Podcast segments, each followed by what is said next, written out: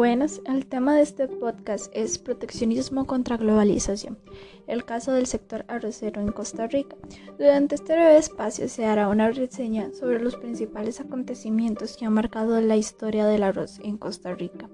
Esto con la finalidad de observar y entender lo que está sucediendo en la actualidad. Además, se brindarán argumentos tanto a favor como en contra de la apertura del sistema arrocero en este país centroamericano. Esto para dar respuesta a la siguiente interrogante. ¿Es factible la apertura del sistema arrocero en Costa Rica? Y de ser esto posible, ¿cuáles serían los primeros pasos a seguir para que se dé de una forma que logre satisfacer a todos los sectores? Se inicia con el dato de que el arroz es considerado un bien de primera necesidad en Costa Rica y se encuentra incluido en la mesa de todos los costarricenses, especialmente de aquellos pertenecientes a la clase trabajadora. Sin embargo, desde hace años se ha presentado una situación donde diversas entidades e importadores de arroz presionan tanto al gobierno como a Conarroz para que den una apertura al comercio libre de este grano.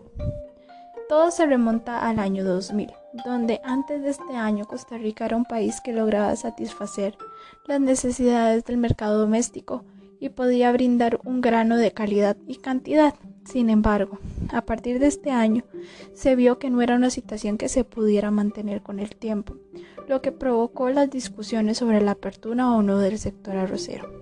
Si bien es cierto Costa Rica debió dar una apertura gradual, no fue así. Lo que interpusieron fue una medida proteccionista denominada como salvaguardia comercial, donde Costa Rica pretendía proteger su sector doméstico de la población, a sus productores de la llegada de nuevos, de nuevos productores extranjeros. Sin embargo, esta salvaguardia no fue bien vista por países como Uruguay y Argentina, los cuales son los principales exportadores de granos hacia Costa Rica. Ellos amenazaron con presentar una queja ante la Organización Mundial del Comercio. Esto provocó que Costa Rica les brindara un trato preferencial en torno a los aranceles a pagar. Ahora, durante el año 2020, Costa Rica ha declarado un desabasto. No es una situación sorpresiva debido a que se veía venir desde el año 2015. Este hecho es justificado porque Costa Rica ha tenido altibajos en la producción de arroz, gozando en diversas temporadas de una abundancia en producción y en otras ha tenido una escasez de grano. Costa Rica en la actualidad produce el 35% el bien que se consume dentro del mercado doméstico. El restante porcentaje se importa de países como Estados Unidos, Uruguay y Argentina, que tienen un trato preferencial, y de otros países que deben pagar un arancel del 35%.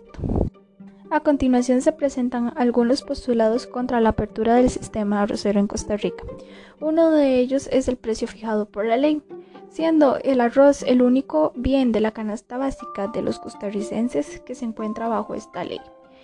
Es de suma importancia conocer que esta ley lo que pretende es que los consumidores no se vean afectados por las fluctuaciones en los precios internacionales del grano, dado por la oferta y la demanda.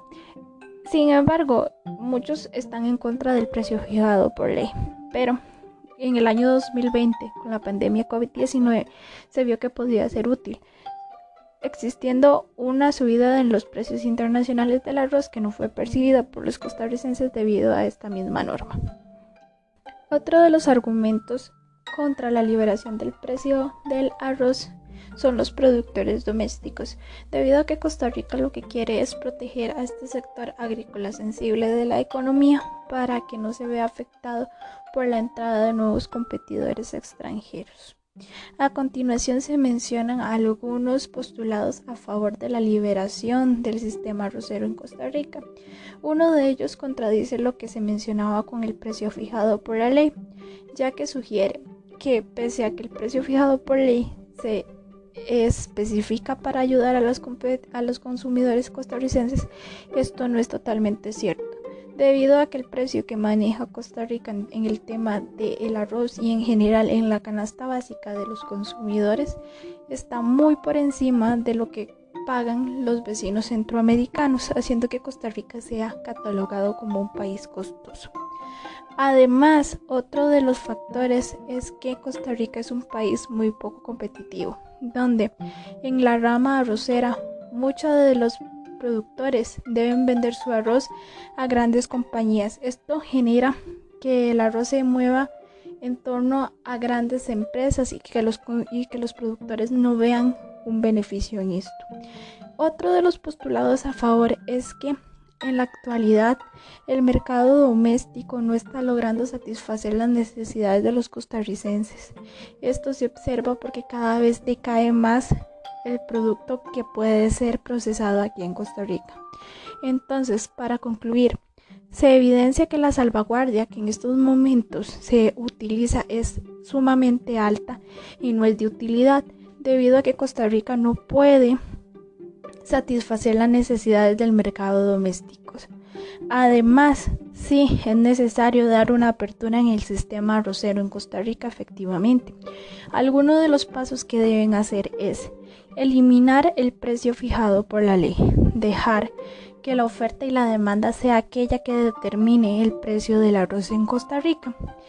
Esto sumado a el dejar que nuevos productores e importadores comiencen a llegar a Costa Rica, lo cual aumentaría la competitividad en torno al sector arrocero, provocando una situación que beneficie a, los consumidores debido a que tendrán mayor variedad de de arroz tanto en calidad como en precios y puedan sentir una reducción en el precio del arroz y en sus bolsillos. Gracias.